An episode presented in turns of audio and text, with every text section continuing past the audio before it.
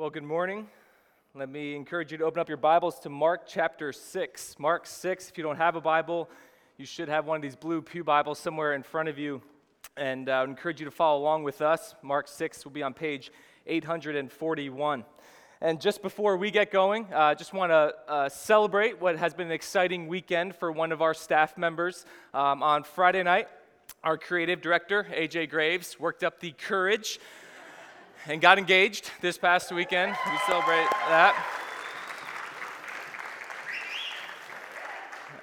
His now fiancee, Melissa, was one of the women singing up here. So if you felt like you couldn't see as well, like something was just shining in your eye, there was some extra hardware up here. And so we just want to celebrate that with them and look forward to seeing what God's going to do through their marriage. And then also, just want to throw it out there that they met at a grace group. All right, so just saying, might work out. Well, I don't know if you've noticed, but we skipped spring this past week, and we went right from winter to summer, but we finally got some warm weather in us, and something that happens in, I think, northern New Jersey, probably the Northeast, whenever it starts to get warm, is that everyone seems to start thinking about hiking once again. All right, now you actual hikers, you didn't let winter stop you, but if you're a fake hiking fan like me, all right, and I claim to love it far more than I actually do it, you get a rush of kind of warm air. You're like, man, we just got to get outside. Let's go hike a mountain, all right? And then inevitably, we all head to the one place we only know, and it's Ramapo Reservation, and about 10,000 other people had the same idea, all right? But whether you like it or not, whether you consider yourself a hiker or not, I think it's safe to say that we've all at least been hiking. And when you hike up a mountain, regardless of size, the primary goal is to get to the top, right? The top of the mountain is where the payoff is. It's where you get the best view. You get this feeling of contentment that you just climbed a mountain. You get some extended rest. You bring some food. You can eat. You just kind of soak in God's creation.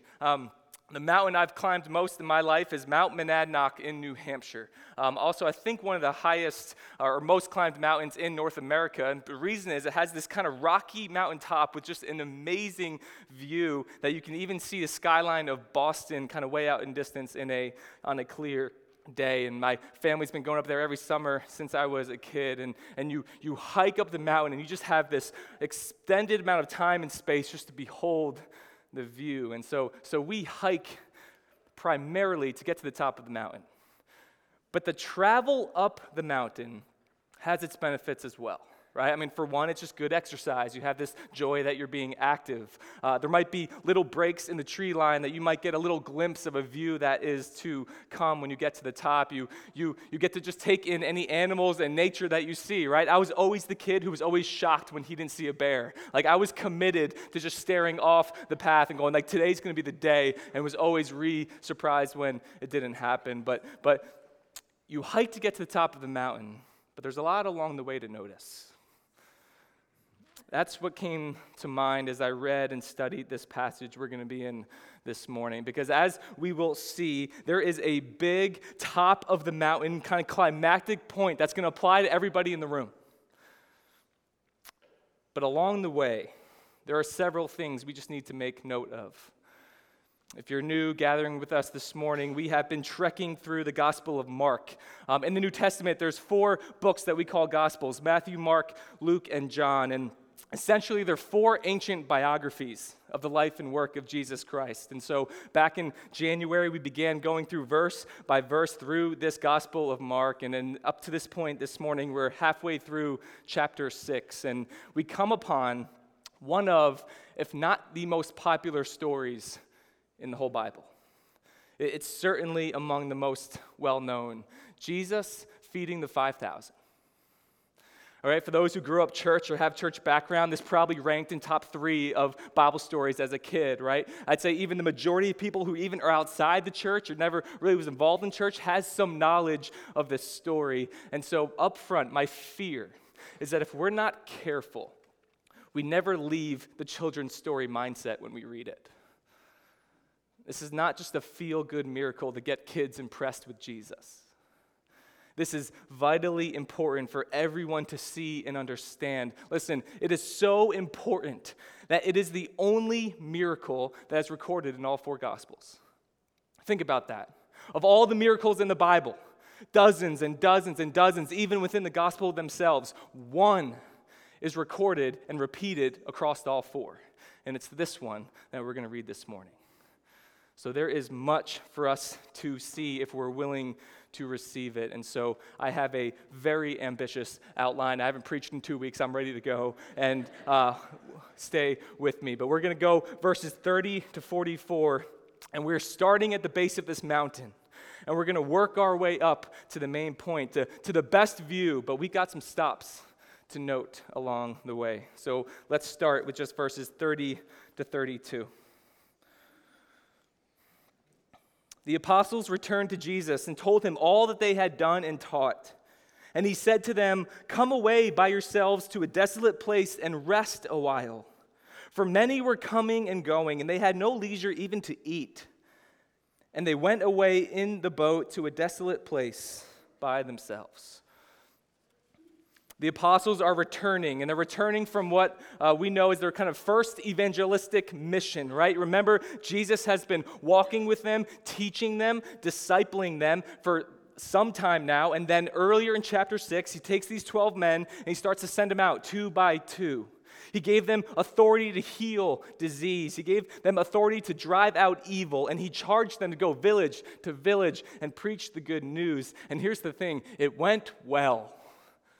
They were driving out demons. They were healing many. They're probably surprised at themselves at what they're able to do on their own. And then in between them being sent out and now coming back, Mark tucked in this little story of John the Baptist getting beheaded, a passage that Pastor Jeff drew the short straw on and had to preach a couple weeks back, which, by the way, not only did I think he did a fantastic job in just letting the text speak for itself, but he did not shy away from saying some pretty hard things. And I appreciate that, and we should all appreciate that. But that's the context of their return. They've experienced success while they were gone, but then word starts to circulate that John the Baptist just got beheaded for doing the very things that they're now doing. So I bet they come back to Jesus and their heads are spinning, right? They return and they're probably talking just a mile a minute, like an excited kid who's trying to relate to his parents a story, just like not even making sense. And Jesus says, "Come, let's go rest a while. Go to a remote place and rest. You guys have seen a lot. You guys have been through a lot. Let's rest." So they get in a boat and they head for a remote place by themselves. First point to notice on our spiritual hike this morning: work hard and rest well. Work hard and rest well. Do you see a pattern that Jesus is establishing for them here? He's trying to prepare them for ministry, because these 12 will one day be entrusted as being the first leaders of the early church. And so he's establishing a pattern: work hard and rest well. Both are required for effective ministry. Both are required to live a sustainable, fruitful life in following Christ. To follow him is to commit to hard work. The concept that becoming a Christian means now you can just kind of kick back and be carefree and life's just going to be easy, that is nowhere evident in your scriptures. You won't find that verse. When God saves you by his grace through faith, he gives you a new heart, and with those new heart comes new desires, and now you join the mission of seeing the kingdom of God expand, right? Jesus is a great leader, and you know what's true of great leaders? They don't do everything themselves. They're great because they equip and inspire others to do great work as well. These 12 went out, and they worked hard on their mission, because you see, once Christ works in you, he then can work through you to impact others. So work hard. When you go to bed, you should be tired. We all have the motivation and we have the inspiration we need, rooted in the work of Christ, to just pour ourselves out for the glory of God and the good of others. There is no room for a lazy Christian. Those two words should never be put together. It shouldn't make sense to us. So work hard, but then the other side of that coin is here as well. To follow Christ is to commit to rest well. Jesus commanded rest. He didn't say, hey guys, do you want to take a little break? Maybe you should do this. He says, no, come away and rest a while. That's a command. To never intentionally take time to rest is not a sign of strength. It's a sign of immaturity and pride. We rest because we need to, right? God has wired us with the need for physical rest in order to sustain long-term fruitful work, but also, and maybe more importantly, we rest as a reminder to ourselves that we're not God. God doesn't need rest. God does not get tired, but we do. And when we rest, we acknowledge that God's work will continue on without me just fine. Work hard and rest well. Danny Akin's a commentary I've been using for this series, and he comments on this verse saying, there's two ways to be derailed in the Christian life. You can either rust out or burn out. Some people rust out because they're lazy, and others burn out because they never take a break. And so we have an opportunity to evaluate ourselves in this. Are we working hard to live out our purpose? Can we say we are doing hard work for the kingdom of God? And then similarly, are we resting well? And since we are so easily deceived amongst ourselves, we ought to let others speak into this for us too. So Rochelle and I got away for a weekend 2 weeks ago without kids, which meant we just ate meals very slowly, all right, because that just doesn't happen anymore. Long, interrupted conversations, and in the midst of a weekend, that's one question I asked her. I just had to sit down and say, babe, how do you think I'm doing in balancing work and family? Am I resting enough? So I don't know how God has wired you. I don't know if your question needs to be, am I resting enough? Or maybe your question needs to be, am I working enough? But either way, it's a hard question to ask. You know why? I can't control her answer. And I can't ask it like, hey, I'm doing pretty good resting, right? Right? No, it's just let it go out there. She knows me best. She's around me best. She has the authority to speak into my life here. Am I resting enough? And I can't just avoid it and hope it just doesn't come up. We need to allow others to have authority to speak into us. So I'm just saying, maybe it's a conversation you need to have today at lunch with your spouse, with a friend, with a parent. And am I working hard enough? Am I resting well? Let's keep going. Verses 33 to 36. Now many saw them going and recognized them, and they ran there on foot from all the towns and got there ahead of them. When he went ashore, he saw a great crowd, and he had compassion on them, because they were like sheep without a shepherd. And he began to teach them many things. And when it grew late, his disciples came to him and said, "This is a desolate place, and the hour is now late. Send them away to go into the surrounding countryside and villages and buy themselves something to eat." Second stop along this hike. Compassion for all. Compassion for all. So Jesus and his disciples, they get away, but as we know well by now, if you've been here throughout this series, the crowds are not easily shaken. They can't get rid of them very well. And so Jesus, just as A-list celebrity status at this point in his ministry, and not only is he doing miracles, but these men who have been around him for a while, now they're doing miracles, and it's probably just near hysteria. And so they get out in a boat, and they try to go to a desolate place, but apparently these people just beat them along the shore. Right? So they come out in the water and they try to get away, and people are just walking the shore, and then Jesus and his disciples come back in the boat, and there's just people everywhere.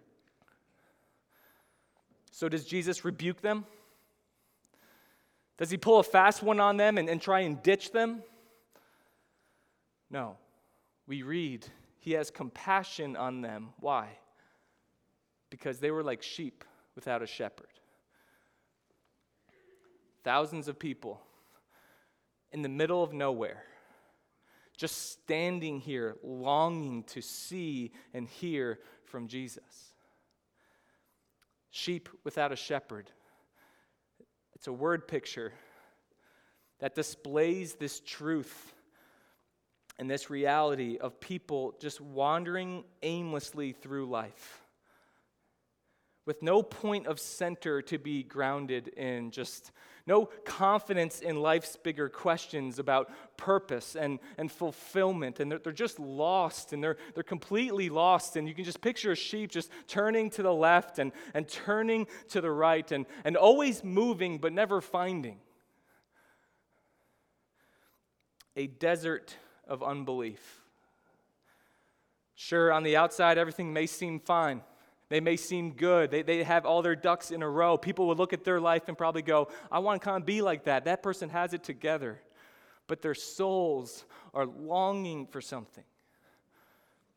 Haunted by the truth as written on their hearts that there's something more out there, and yet they just can't find it as life is just marching on. And it is a haunting place to be. French philosopher Luc Ferry, probably saying that wrong, describes how all people, all of us, we reach a point where we, quote, try and conquer the various faces of death, as well as of boredom, the sense of time slipping by. Lost sheep. They know they should be somewhere, so they keep moving. But they wander and they look, and they don't even know what they're looking for. Could that be true of you this morning? I'm searching, but I'm never finding. And I know there's something there, but I don't know what it is. And I can sense time slipping by, and I feel like I should be somewhere, but I'm not there. What do? Lost. These are the people that Jesus comes upon. People who have wandered deep into the desert because there's this feeling that something they need. So, church, far more meaningful than Jesus just filling their bellies with some bread is the fact that he first filled their souls with the good news. He sees them. You see, Mark said that He sees them. He's not looking over them. He's not trying to get around them. He sees them. And his first response is not condemnation. His first response is not to lash out at them. It's compassion. Pastor Leegan Duncan said that if you had to choose one word to represent the sum of Jesus' emotional life all throughout the gospel, if you just had to say Jesus' emotion in one word, what would it be? He said compassion. And likewise, if people are going to see us as grace-filled people who look like Jesus, they ought to see us as compassionate. How often is it that people see the opposite in me? See the opposite in us, where we are quick to condemn, where we are quick to point the finger at all those people out there, and we lash out against a lost world, and we draw these lines in the sand and say, just with cold hearts, I'm so glad I'm not like them, and they're not like me. But on the contrary, if we're going to look like Jesus, our hearts will break for a world that is full of sheep without a shepherd. And no one should know what that's like more than Christians, because that was us. And it's only by the abundant grace of God that he transformed us, that he's led us, and so we ought to long for that in others. The disciples see him now just teach all day, and they get to a point where it's getting dark, and it's dusk is settling in, and they go, Jesus, it's getting late, brother. Take a look around. We're in the middle of nowhere.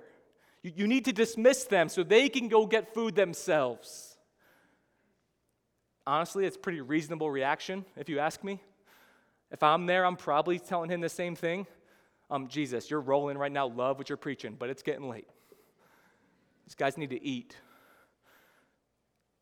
But then this story turns on them in a way they wouldn't expect. Let's keep heading up this mountain. Verses 37 through 40. But he answered them, you give them something to eat. And they said to him, shall we go buy 200 denarii worth of bread and give it to them to eat? And he said to them, How many loaves do you have? Go and see. And when they had found out, they said, 5 and 2 fish. Then he commanded them all to sit down in groups on the green grass. So they sat down in groups by hundreds and by 50s. Third stop along the way, faithful obedience. Faithful obedience. The disciples tell Jesus, send them away to eat. Jesus responds with, you feed them. Notice he doesn't say, watch this, fellas, I got this. He says, you give them something to eat. Right? Jesus is a great leader, management 101. He's equipping them. Of course, he could have just done something by himself, but he chooses to involve his disciples, to empower them to play a part in this. Because he's taught them and he's discipled them, and now he's giving them an opportunity to walk in faithful obedience. He says, you give them something to eat. And sarcastically they go, okay, Jesus, how about 200 denarii worth of bread? We'll just go ahead and buy that real quick at the market. 200 denarii is the equivalent of 8 months' wages, and they're broke. So they're just letting Jesus know that's impossible. And Jesus, just patient with them, as a good leader is, says, okay, what food you got? Go and see. I love that line. Go and see. You play a part in this. It reminded me of a time that Rochelle and I, when we were newlyweds, I don't know, 4 or 5 years ago, were invited over for dinner by Andy and Rochelle Steen. And at that time, Asher, their little guy, was probably 3 years old-ish. Hazel, I think, was just a baby. And I don't remember why this stuck with me while we were at dinner, but Andy was telling me about how he was teaching Asher how to clean out the dishwasher. And he said it's hard because it's way faster and easier just to do it myself. But he wants to lead, and he wants to teach Asher, so it becomes this painfully slow process with a lot of correction, a lot of taking your time. So what's usually just 2 minutes to clear the dishwasher is now a 10 to 15-minute process, but it's worth it because the point is not just efficiency. It's raising Asher to learn how to start doing these things on his own. And this came to mind because at the time I was like, oh, that's pretty cool. I'm a newlywed. I'm going home, right? And I have fun with bedtime. And now I'm like in that same place. We have a 3-year-old who gets to the end of the night, and it is destruction around our house, all right? It's like something blew up. I don't know, toys everywhere. And it's getting to be bedtime, and it is always easier to take the kid up to bed, come down, and take 5 minutes and just plow through the toys. But we want to have Caden help clean up. By we, I mean Rochelle. She's always like, Aaron, we have to have him clean up. I'm like, oh, dang it. All right. And this kid, it's miraculous, right? All the energy and speed in the world. Suddenly, he starts moving like a turtle when he has to clean. Like, we are torturing him. Like, it's a 100-pound train to get into the bucket. And I'm tortured watching him. I'm thinking, all right, we just got to go. It's bedtime. I'll clean this later. But it's worth the fight. That's what Jesus is doing here. He could have just been like, fellas, I got food here. Don't worry, watch this. But instead, he takes the time and he goes, you feed them. What do you have? What do you have to offer? Go and see. Disciples come back. 5 loaves and 2 fish. You can almost see their tone to Jesus. Like, see, Jesus, 5 loaves, 5, 2 fish. Thousands of people. Let's go. Like we said earlier, send them away. But Jesus sees what they have and goes, great, wonderful. Have them sit down in groups. Just what we need. So here's the question. What are the disciples going to do at this point? It's a kind of a make or break moment for them. Are they going to walk in faithful obedience? Despite everything in their own common senses, or are they going to join him in now settling these people down? Not only not sending them away, but having them sit down, or would they say, no, Jesus, we're not going to do this. It makes no sense. You're going to start a riot of people fighting over this little food. It's not enough. But to their credit, they obey in faith. They start sitting, these thousands of people, in hundreds and in 50s, and despite nothing making sense, despite the how and the what being totally unknown in the future, they walk in faithful obedience because of the who. There's a word for us here. Walking in faithful obedience, not because we know what's going to happen, but because we trust in the one who's telling us to walk. Jesus is telling us to do this. All right, let's go. And that sets things up for the final verses, verses 41 to 44. And taking the 5 loaves and the 2 fish, he looked up to heaven and said a blessing and broke the loaves and gave them to the disciples to set before the people. And he divided the 2 fish among them all. And they all ate and were satisfied. And they took up 12 baskets full of broken pieces and of the fish. And those who ate the loaves were 5,000 men. Fourth, we've arrived to the top of the mountain, and we see the unparalleled power of Jesus Christ. He takes what has been given to him from the disciples. He takes what little they had, and he blesses the giving. And then don't miss this either. He gives it to the disciples to then give to the people. Jesus takes what little they have, he blesses it, and then he has them be the ones to carry it out because he wants them to see this. He wants them to see provision, right? He wants them to be witnesses to his unparalleled power. Like, I can't imagine what this would have been like for them. Like, the apostles just exchanging looks to one another, like, there's more. And then there's more, and I'm still giving it out. And I'm looking at my buddy, and he's still giving it out. Like, that would have been insane. The food is multiplying. It's like bottomless chips at Chili's, but better. And everyone eats. In the kingdom of God, man, everyone can eat. Everyone being 5,000 men. And so when you consider the fact that there are women and children there, you're easily talking 15,000, 20,000 or more. And they gather what is left over, as if Jesus' final note on an unbelievable miracle is the disciples gathering and realizing there's 12 baskets left, one for each of them. What a moment to behold. So listen, there are many applications we can get from this text, and we'll talk about a few in a minute. But perhaps the most important application is to simply sit back and behold your God. When you get to the top of a mountain after a difficult hike, you don't just go up, take a quick glimpse at the view and go, all right, let's go, time to go back down. No, you go and you get up there and you just behold the view. You don't even have to say anything. When you are overpowered by unbelievable creation, you just behold the majesty and the power, and it stirs something inside you that you can't even put into words, even if you tried. That's the response of a believer who has seen the work of God put on display. Behold our God. Seated on the throne, there is none like him. I've said this before, but I'm just going to keep saying it. Beholding the unparalleled power of God will do more to change you, more to shape you, more to grow you in your faith than any self-help list will.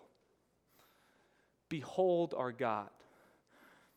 Eyes fixed on him. Soak it in. All right, here's how we're going to end this morning. Once you get to the top of a mountain and you behold the view, eventually it's time to hit the trail and head back down. And as you all know, the trip down a mountain is very different than the trek up. Because now you're reflecting on what you saw. On the way up, you're just anticipating. Now you're reflecting. You're a little bit more carefree. You're a little bit more thoughtful of that experience that has washed over you. Because the hike down a mountain can be kind of a blur, right? Well, in that vein, I want to give you 3 reflections, 3 applications from the feeding of the 5,000. Perhaps you've heard this story dozens of times. What is fresh application that can flow from an ancient story? 3 things. I'll be quick. Number 1, Believe in miracles. This is simple, but don't water down what happened. In our culture, in our intellectual age today, it can be surprisingly easy to run from the physical, miraculous events in the Bible that happen and just think, as if you need to protect it, okay, that didn't really happen. It's a cute story, yes, makes my kid feel all warm and fuzzy inside, but it's really just to convey the point that Jesus is powerful. It's a good story, we'll remember it. But come on, it's 2018 now, right? We're not actually believing this, that he fed thousands of people with 5 loaves and 2 fish. Brothers and sisters, you know why we can believe this is true? Because we believe God created the world out of nothing. He spoke it into being. And if he can do that, there's nothing he can't do. Like, I wonder what our prayer life would look like if we truly believed in miracles. You know why else I think we can believe this? Because we believe that God can change hearts. And we believe God can bring people from death to life through faith. And we believe he can transform us from the inside out. So what's so hard to believe about multiplying some bread? So first takeaway, this happened. Never feel ashamed for believing that God can do all things.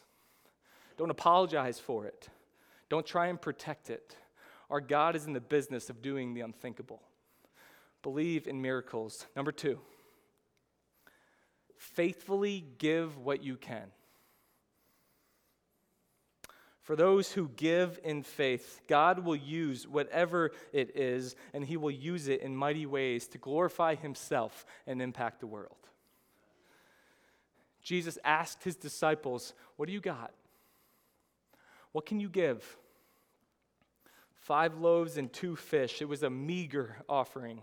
They couldn't even feed themselves with it, and yet God used it to fill the stomachs of thousands. So as we think about giving, we talk about it around here in really 3 buckets. Time, talent, treasure. What can you give? Time, talent, treasure. What time can you give that God can use to make an impact? In some ways, this is our most valuable thing we have. Even those of us who have such small margin of time, because let's agree, think about where we live, think about commuting time, think about busyness and activities. Life is busy and is nonstop, but we can, if we want to, find time to bless others, to meet with others, to invest in others and trust that God will use it to make an impact. Talent. What are you good at?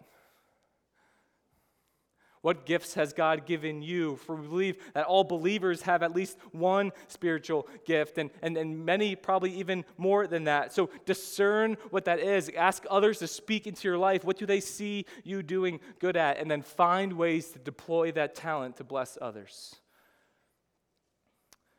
And then 3rd, treasure. And this is where everyone starts to get nervous.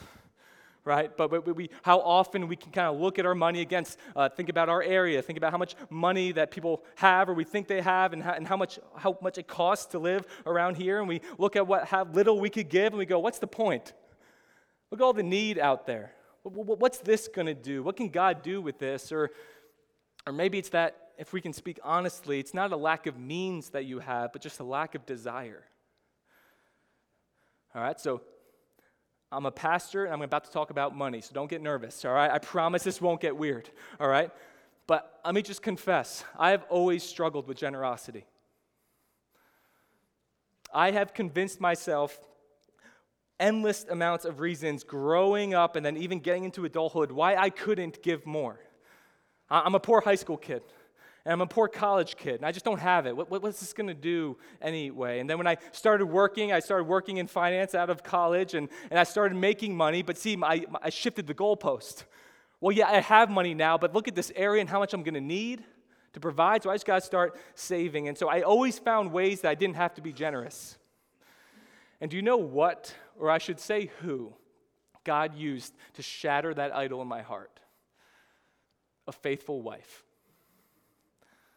Rochelle is far more generous than I am, far more selfless, and she has been a means of grace that God has used to shape me here. Let me tell you one story that I vividly remember. We were just married. Summer of 2012, I was not in ministry yet, and we were attending Grace, involved at Grace, and we had a 5-weekend stretch where we were away every weekend for weddings or vacation, and so gone for like over a month, and then finally Sunday morning, we're coming back to church. And what we did, we lived in Hawthorne, we drive to church, and Rochelle, this is before push pay and online giving was a thing, which is amazing, but she would write the check in the car as we're going, and we must have been at a red light or something, and I look next to me, and I see the number she's writing. I'm just like, what are you doing? And she just looks at me like, Aaron, we haven't been in church in 5 weeks. I'm making up for the Sunday we missed. And it literally starts an argument. And as I'm saying it, you ever been in this case? You're like, crap, I'm dead in the water, right? Like it was easy to convince myself of all these things, but now married, joint bank account, I don't call all the shots anymore, and I realize, man, I'm dead in the water. And I try to tell her, no, we just give the Sundays we go. Pastor's kid saying this, right? And like, we have our agreed amount. And she looks at me, I can almost see the look like, are you serious? Like, what kind of mentality is that? Like, church is like a pay-for-play thing now, all of a sudden? And I just knew dead in the water, and I knew I was wrong, and it was painful. But God used that in time to shatter a long-standing idol and a sin of a lack of generosity in me, and it was crushing, and it was beautiful. Where now I can say, praise God, Rochelle and I are on the same page. It was not to mean I influenced her, but she has influenced me, and I have finally caught up. And it's only in recent years that I can say that giving truly is a joy. It's freeing to live open-handed. You're living in shackles trying to hold on to it all, and the mentality can shift of how much can we give here versus how much do we have to give. And so listen, I get it, I'm the pastor. I know that some of you are like, that is the hardest sell I've ever seen. This isn't prosperity gospel. I'm not saying the only way you're going to see blessing is if you give enough money. This isn't emotionalism. I'm just standing on the word of God and experience that God is allowing us to contribute so that it can grow the kingdom and grow us through our giving. The command to give generously is not a burden. It's a blessing, and it's all over the scripture, and I'm telling you, it is freeing, and it breaks strongholds when we are generous, not only with our treasure, but also with our time and our talent. So church, what can you give? There's no minimum amount. God will take whatever you can offer, and he will do work with it to further his kingdom and to grow you.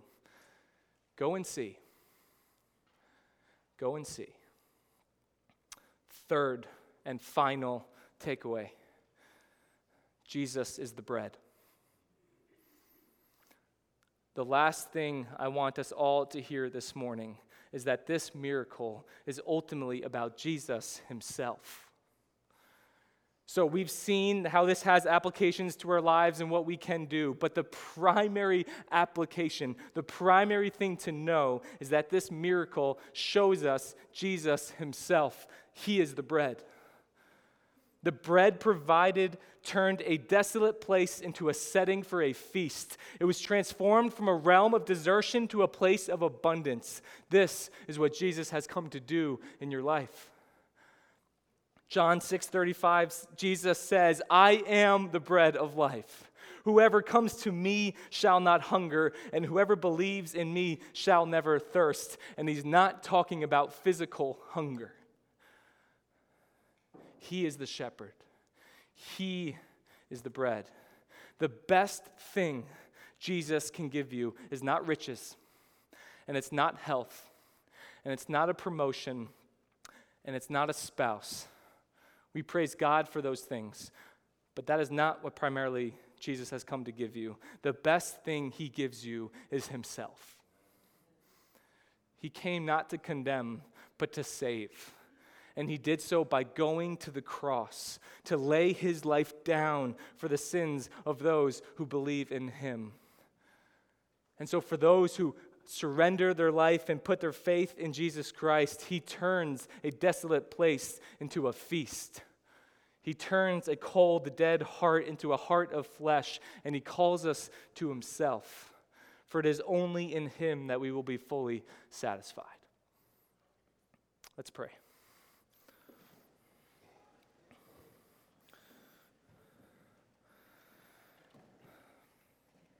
Father, I pray this morning, even as we prepare our hearts to take the Lord's Supper, that we would understand what it is to behold our King.